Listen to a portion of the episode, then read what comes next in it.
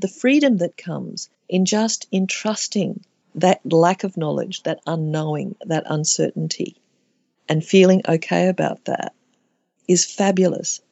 And in my creative process, that's that's how the best work has actually come up. Hello and welcome to Brilliant Misfits, talks with women who are the renegades, the creatives, the entrepreneurs, the artists who didn't fit in and how they've turned it around by courageously following the beat of their own heart.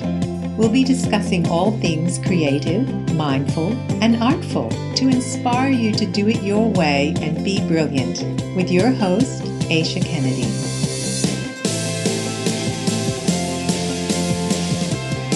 Hello, everyone, and welcome to Brilliant Misfits. I'm Aisha, your host, and I really am deeply grateful that you're here and listening to the show. I have a wonderful guest today who um, I feel especially resonant with, and I'm really privileged and honored to have her come on as a guest today. Her name is Lindy Lee, and she's an Australian contemporary artist. And I was going to say a lot more in the introduction, but I'm going to keep it really short because I want her to talk about her life and her, her work and her art and her practice, and you'll get a feeling for what she does without seeing it. So, thank you so much, Lindy, for coming on the show. Welcome. My pleasure. My pleasure. Beautiful. So, I think I'm going to just start off with um, talking about your art and what's important to you in your in the creation of your art and what informs your art? Oh, there's such big questions. Um, I know. I always go for the big ones.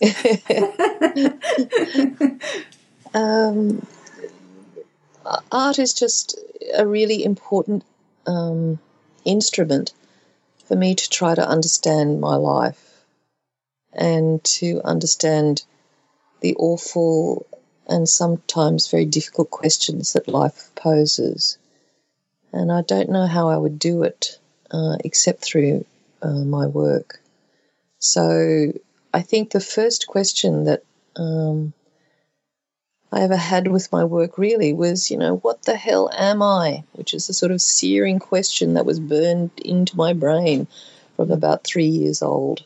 And I think it absolutely stems from the fact that I'm Chinese Australian and born at a time of white Australia policy um, when to be coloured or, you know, to be not white um, was actually very difficult.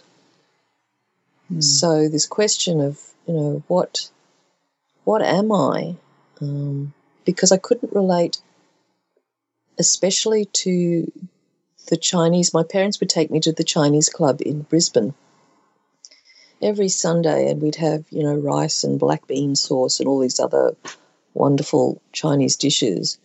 And I would look around, and everybody looked like me, but I didn't relate to them because most of them, especially at that time, were were um, were born in China or from Hong Kong, and I was actually born in Australia. And I, you know, the next day I would go to school and uh, I would want to join in and I would feel like everybody else, but I didn't look like everybody else. And I think that sense of split um, has driven my work. Um, but of course, as you get older, and that question changed to not not who am I, but what am I? It's a much broader mm um, and deeper question, I think. Mm, I was going to ask you about that because you did say, you did use the phrase, you know, the artwork as a search for what am I? And usually people say, who am I? So, what is that distinction? Because I know you have a background of um, Taoism and Zen. Um, mm. Is it mm. Buddhism, Zen Buddhism? Yeah. Mm. Mm. And so, so I think, yeah, I, I think initially it was a question of who am I? Do I belong and where do I belong? Mm. But that question of identity uh, is a very important one, and but it's only the starting point actually. So who am I? You're trying to identify that which you are somehow.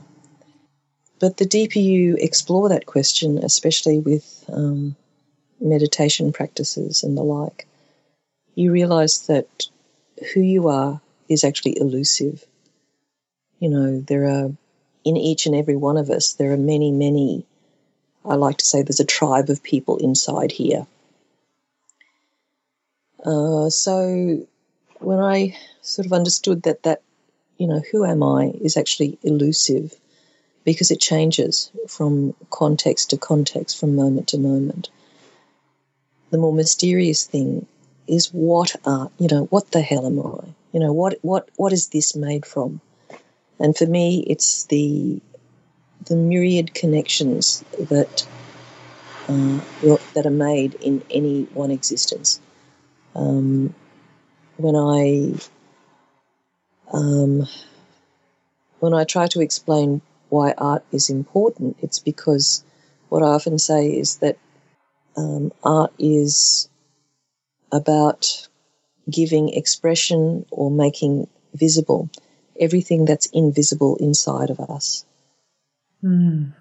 Oh, I love that. Making visible everything that's invisible inside. And yeah, and also the outside as well. I mean, that connection, I guess there's not really any difference between inside and outside in some ways. Yeah, where does it all start? yeah. yeah. Mm. And I often think that your work, um, it does ask questions of those in between places.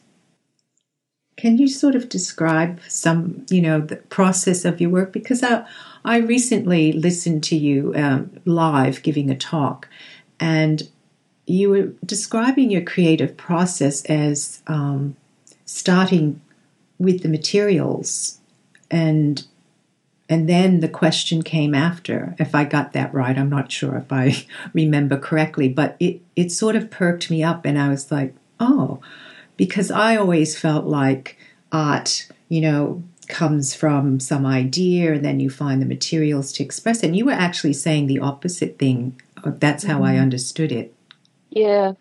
Uh, for me, I think it's a mistake to think that you start with an idea. What mm. you start with is a sense of curiosity, I think, and connection. And so materials are very important uh, to me because it's what, you know, I, I also teach, and one of my great passions is teaching.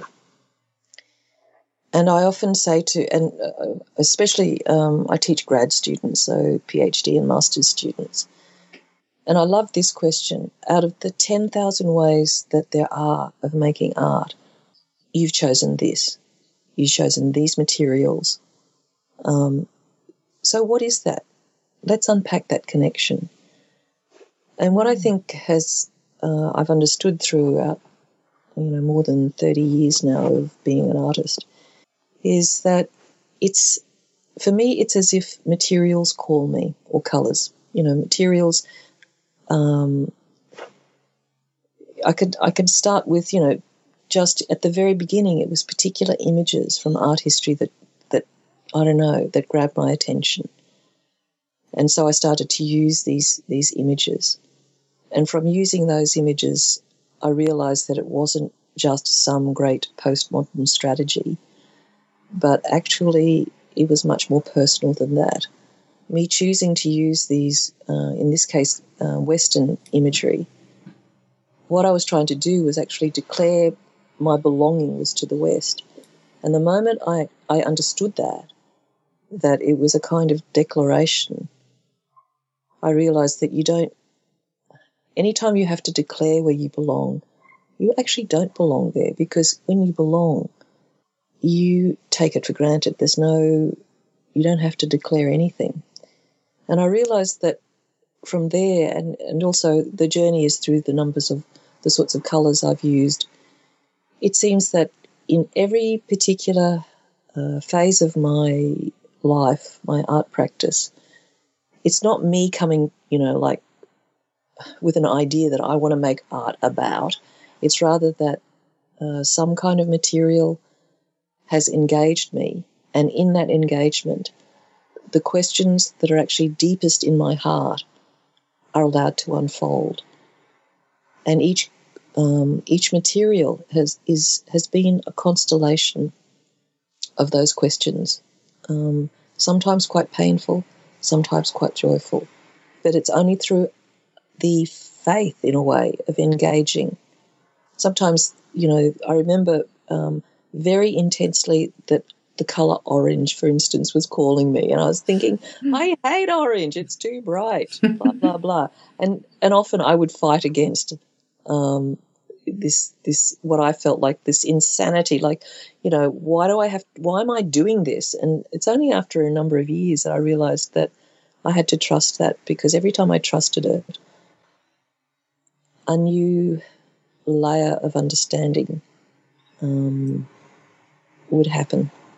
Does that make sense? I'm not quite sure. Mm, it makes a lot of sense. And I want to particularly focus on this trust. Do you think that when you look back, do you think that the trust was always there since you were little, or do you think that it gradually became stronger through different practices in your life?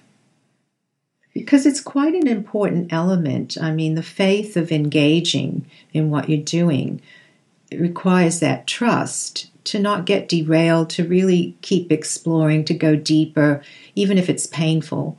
So, for you, what did how did that trust unfold?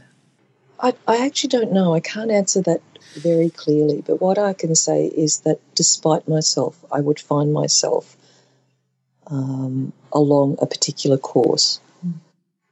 And I think it was very painful in the first few decades of my life because I didn't I didn't know that there was there was a path unfolding for me. I um, I'm not quite sure how to describe it. Some some I guess the deeper part of the deepest part of myself, maybe even the wisest part of myself, knew something was important and I had to be faithful to it. Mm. But it really took many, many decades for me to understand that I could trust it, like all of me could trust it. Right. Mm. And even now, you know, sometimes I have a few moments, but it gets, it does get easier. It's gotten easier because, well, I've gotten this far and it seems to have worked. But more than worked, it's been satisfying because, because as I said, all those really difficult existential questions which my work asks um, I found a response to those questions. And, and the response was from inside you? Yeah. Um, the response was, um, well, the response was through my work. Mm. And my work demonstrated that, you know, what I, what I wanted to talk about in that talk that you alluded to was the, the importance of intuition. And I know that intuition, either you believe it or you don't, and it's a much bandied word. But intuition is actually that the deeper the deeper part of yourself, part, sorry, the deeper part of yourself thinks with the totality of what you are, and your intellectual mind has no access to that. Mm. And I think that's the most important lesson to be to to me the to me intuition is just is is the totality of who you are uh, working towards something and that gives us insight mm. yeah i agree with that too and i love your definition and i think that's very helpful for the listeners um, because yes intuition is um, a word and it's used a lot but it can have, you know, different people have different perspectives on what that means. And for me, I know that my intuition is weak when I am paying more attention to the mind chatter, if mm. you will.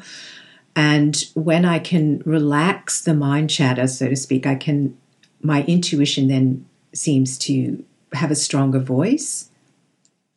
Yeah. So mm. for for anyone out there listening who struggles with trying to get to that deeper place in themselves, that totality of who they are, and um, whether they're an artist or doing anything creative, really. Um, do you have anything that you could offer? Like, do you, you know, that they might be able to practice or implement in their lives that might help the voice of their intuition become stronger and let the mind relax a little bit more? Yeah, I think it's just the three rules of meditation, um, mm. which, oh gosh, I hope I can. Remember. The, the three rules really are um, pay attention. So pay attention to what's actually occurring inside you. Be curious about it and don't be judgmental. Mm. So those are the they're the only rules really. So be curious about what calls to calls your attention. I oh I, I love the um, I love the Heidegger story. Can I tell that? Yes. Uh, okay, so you know Heidegger, as we know, was a German philosopher, um, and he um, he he he he started to translate the I Ching into German uh, when he was quite young, in his twenties or something, and he had um, a problem in trying to explain what the way is, you know, the way as in the Tao. Mm. Because, of course, the way, the Tao that can be explained is not the Tao, you know, those also all those traps. Anyway, Heidegger was walking in a German forest uh, one time, and he kept finding these paths, and he would walk down the path, and it would end abruptly. And he'd take another path and it would end abruptly. And he got very frustrated until he saw what what it was. He saw a woodcutter um, cutting down uh, trees and gathering.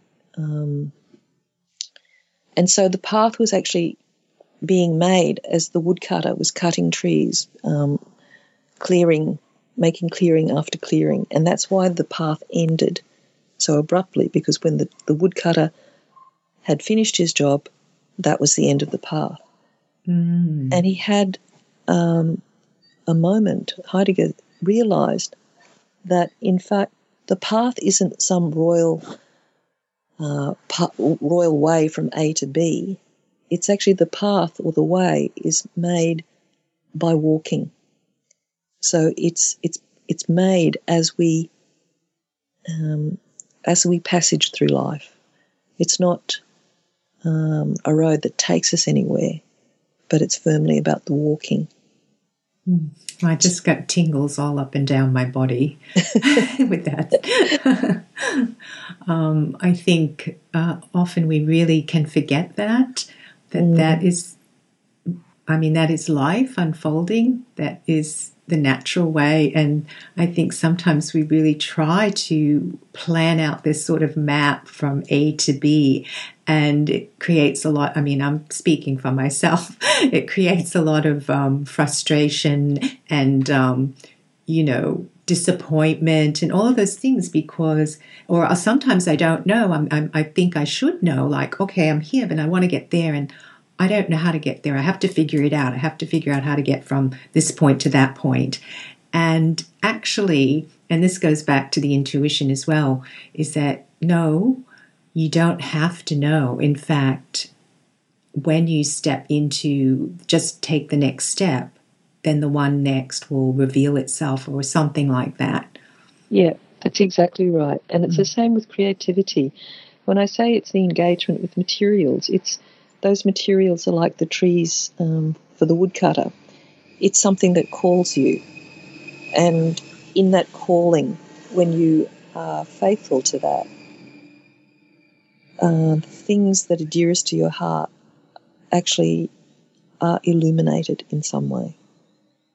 But mm-hmm. it's only by um, by being allowed to hear that calling, if I can put it that way, that we can know um, our own depths somehow.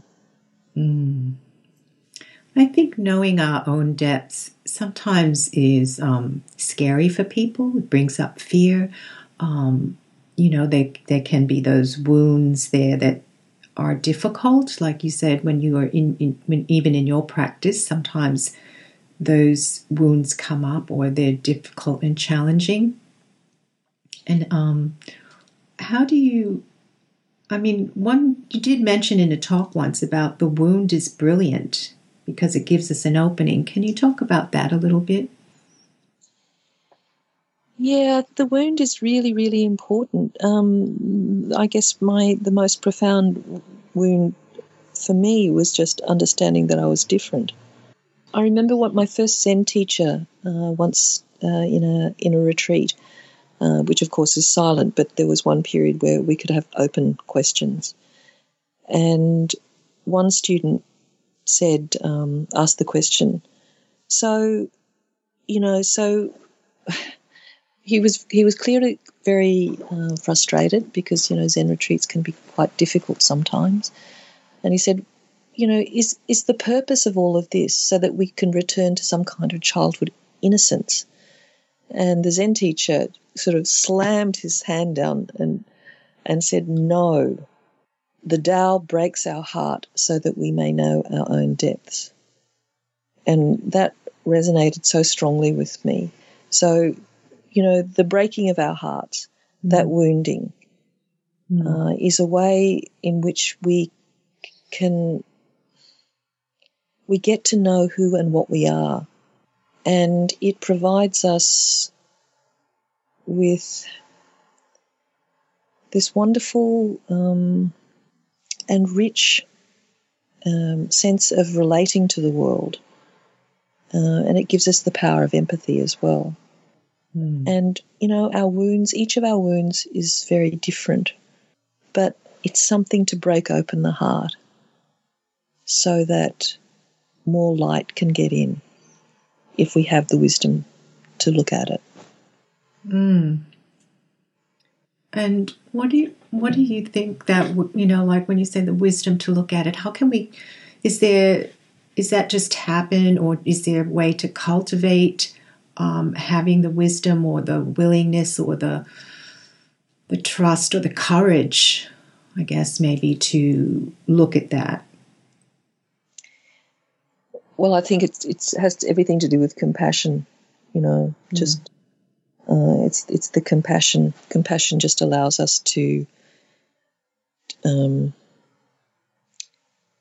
to be. You know, compassion really just means to be with, and all of us, all of us human beings, go through periods of difficulty. Uh, and with compassion, we can then look at these uh, periods uh, with some sense of, um, I'm going to say terribly old fashioned words like grace. Mm. I love that word, grace. so do I. Yeah. I think one of the most beautiful expressions that I ever heard uh, in terms of uh, meditation is meditation is about gracing this moment with your presence. Mm. So, um, yeah. Mm. Yeah, I, I love that. Um, that sort of grace is something that you open up to. That, that's how I feel like you open and. Um, yeah, it's got nothing to do with you. Mm. you know, it's mm. got nothing to do with what you want. Yeah, none of this has. You know, I want to eat fish and chips on the beach. You know, that's what I want to do. I don't want to. You know, but yeah. it's got you know but life isn't like that. It's mm. it's it's it's it's actually not about what we want. Um, it's about how we connect with things. Mm. And do you think there's a, a surrender in that, like that that you are surrendering? I guess maybe your your will or your egoic self and surrendering to, to that connection of something greater and and knowing that you're part of that? Yeah, uh, the type. The, one of my favourite phrases is the dark of absolute freedom. Mm. And um, that yes, please talk about that because that is, is. Did you have a show with that name or? I've had several shows. Yeah. I just love it. Can you explain yeah. that? Because it's probably like the dark of absolute freedom. What does that mean? oh, well, it's it's a phrase that I took from um, Ad Reinhardt's diaries, and Ad Reinhardt was a an American artist in the seventies, and uh, he was very influenced by Taoism. Um, and that uh, it's such a rich title It the really dark, is. Yeah, the dark is about not knowing and fully relinquishing yourself into that not knowing. Like every time a material or something calls me, I don't know what the hell. It, you know, I can't make it up. I'm not clever enough to actually understand it at that moment of the of, of how something calls me, and that freedom. But the freedom that comes in just entrusting that um, that lack of knowledge, that unknowing, that uncertainty, and feeling okay about that is fabulous. And in my creative process, that's that's how the best work has actually come up. You know, I would lock myself sometimes at the most critical periods, I would lock myself in the studio and just have one desire, and that is to experiment with this particular material or this particular color and just work and work and work and work at it. And that connection um, of and not knowing what the, the final outcome was going to be um, is just is, is so rich. I can't I can't tell you how rich that is. But it Ah. has to be something that you're genuinely connected with, not something that you make up. Like today, I'm going to paint flowers. It's it's it's more like, oh my god, flowers. Something insists that I work with this, and you do that, and and don't know why. Mm, it's like you're following it down the rabbit hole and not knowing where it's going. Yeah, Mm, I, I, oh, that's that's. I love that description. So, the not knowing gives the freedom, and the not knowing is the the dark. Yeah. Not knowing, and then trusting in that. yeah, And I think the other important thing is is when I was listening to you is is there's no agenda. I mean, it's not like um, oh, I'm going to do this and then I'm going to have a, an exhibition or whatever. You know, like not like having any kind of end result. I mean, it might happen, but the focus isn't on that. It's actually for the p- pure, almost pleasure and maybe pain sometimes, but just for that um, giving yourself into that calling, that curiosity, that exploration, and that not knowing.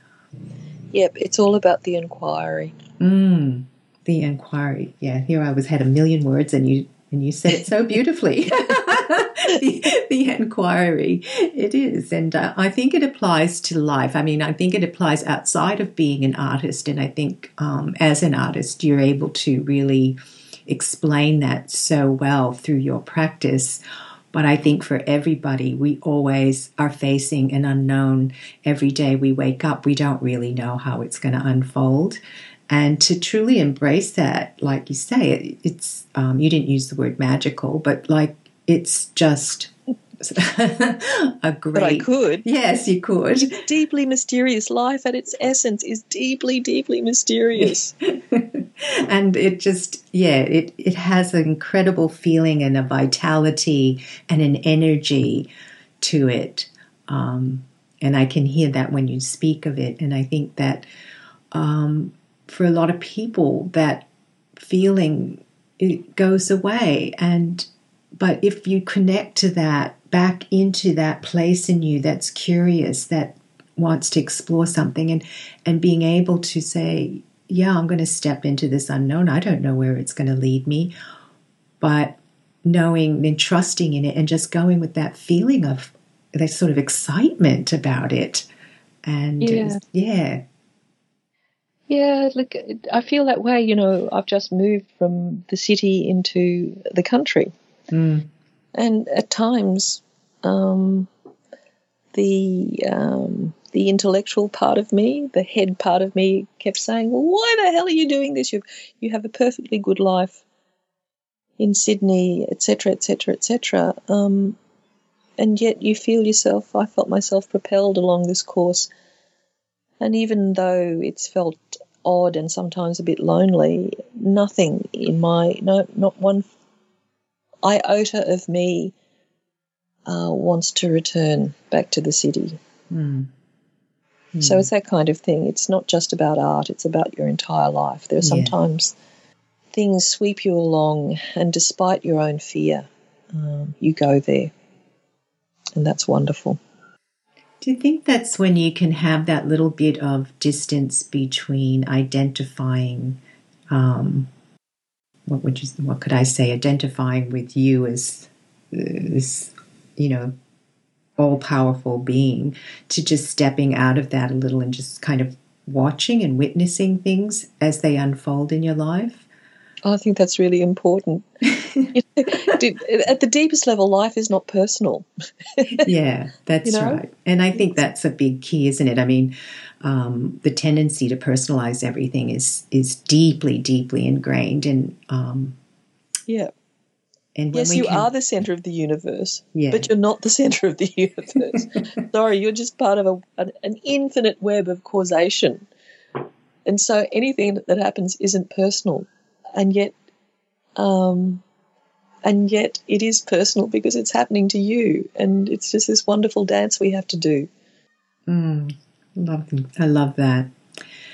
Now if someone wants to actually see your your art or um, get involved in it in some way what what's the best place that they can go to to have a look or to explore um, what you explore in your practice uh, there is, yeah, I, I, I don't have a website. I suppose I should. Um, but uh, I show with a gallery called Sullivan and Strumpf in Sydney, and they have um, information on my work. My work is also in the MCA collection, the Art Gallery of New South Wales. It's in actually probably most major collections in Australia, so you could just um, just just do a Google search, I guess. Well, um, I'll put those. I can put links up onto mm, the show notes. Yes. Um, you know, the website for Sullivan and Strumpf and everything else. So if yep. you give those to me, I'll put yep. them up for the listeners yep. so they can go to the links, click on and have a look and really. Just... There are there are video documentaries as well that have been made. Oh, which... Yes, yes, I'd love that link of um, what was that one you made? The talk of absolute freedom. It's quite beautiful. That was, yeah, that was my uh, um, survey show at the mm. uh, UQ Art Museum. Um, yeah, that's that's that's a good one. Um, there have been a number of uh, documentaries, so uh, I'll give you the um, the links to them. Wonderful. And I highly recommend, if you're listening to this, to go to the show notes and especially look at that video from the survey show. It's just wonderful. It really explains everything that we're talking about and even more because it's visual as well. We get to actually see what you're working with. And um, before we go, I just want to just touch on one more thing that I see in your work a lot, and that is spontaneity and chance. Yes. yes. Um, it's all based on the principle of flung ink painting. So, flung ink is an ancient tradition of Chan or Zen painting, and what happens, or the the um, is that monks would meditate for a while to sort of quieten the mind, sort of soften the ego connections to things and take up a flask of ink and then s- spill it just like that. And what was understood in that action was that that was the mark the universe has made. So all the conditions that subtend this moment are in existence in that splash. So in a lot of my work, I use that kind of spontaneity, and it's it's not it's not just spontaneity. It's not me or you know the subject doing it. It's actually the, that that action is the conduit of all actions, all causation that exist in any one moment. So the exploration of that has been very important in my work. Mm. You could call it the calligraphy of the universe, if you like. I like that. I think I will. the calligraphy of the universe. Beautiful. Mm-hmm. Really beautiful. Well, we're almost out of time, and I just wonder if you could reach out and hold the hands of some of the listeners that maybe are just beginning an art practice or want to reconnect to their their inner artist, um, it's probably a big question again, but uh, what what could you say to them that would help them to um, continue on their journey and their path? Always the secret is go to what you love and what you feel connected to. That's the secret. And that that is you know that is by just going to the materials that you love. And somehow the reasons for that love begin to unfold. And in that unfolding, you deepen your relationship with your work and you get surprised about what comes back at you. Mm. Thank you so much, Lindy. It's been an honor, a privilege. Um, I got so much out of it, and I hope that the listeners also really enjoyed our talk today. Much appreciated. I'm deeply grateful. Thank you so much. Thanks, Aisha.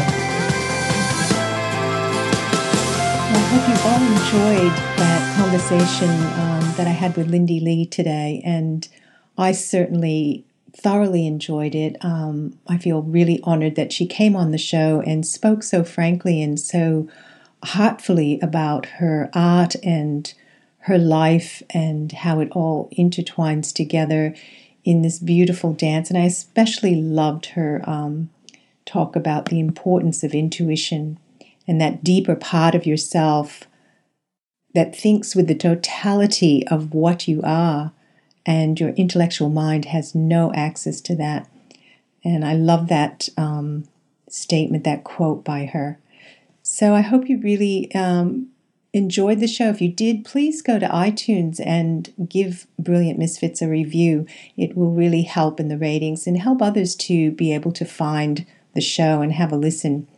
And at aishakennedy.com, you can find more offerings and information about living a mindful, creative life. Until next time, thank you. Thank you all for being here today. If you enjoyed the episode, please go to iTunes and give it a review and subscribe. And don't forget to join our private Facebook group, Brilliant Misfits. And for more information on living a creative life, www.aishakennedy.com.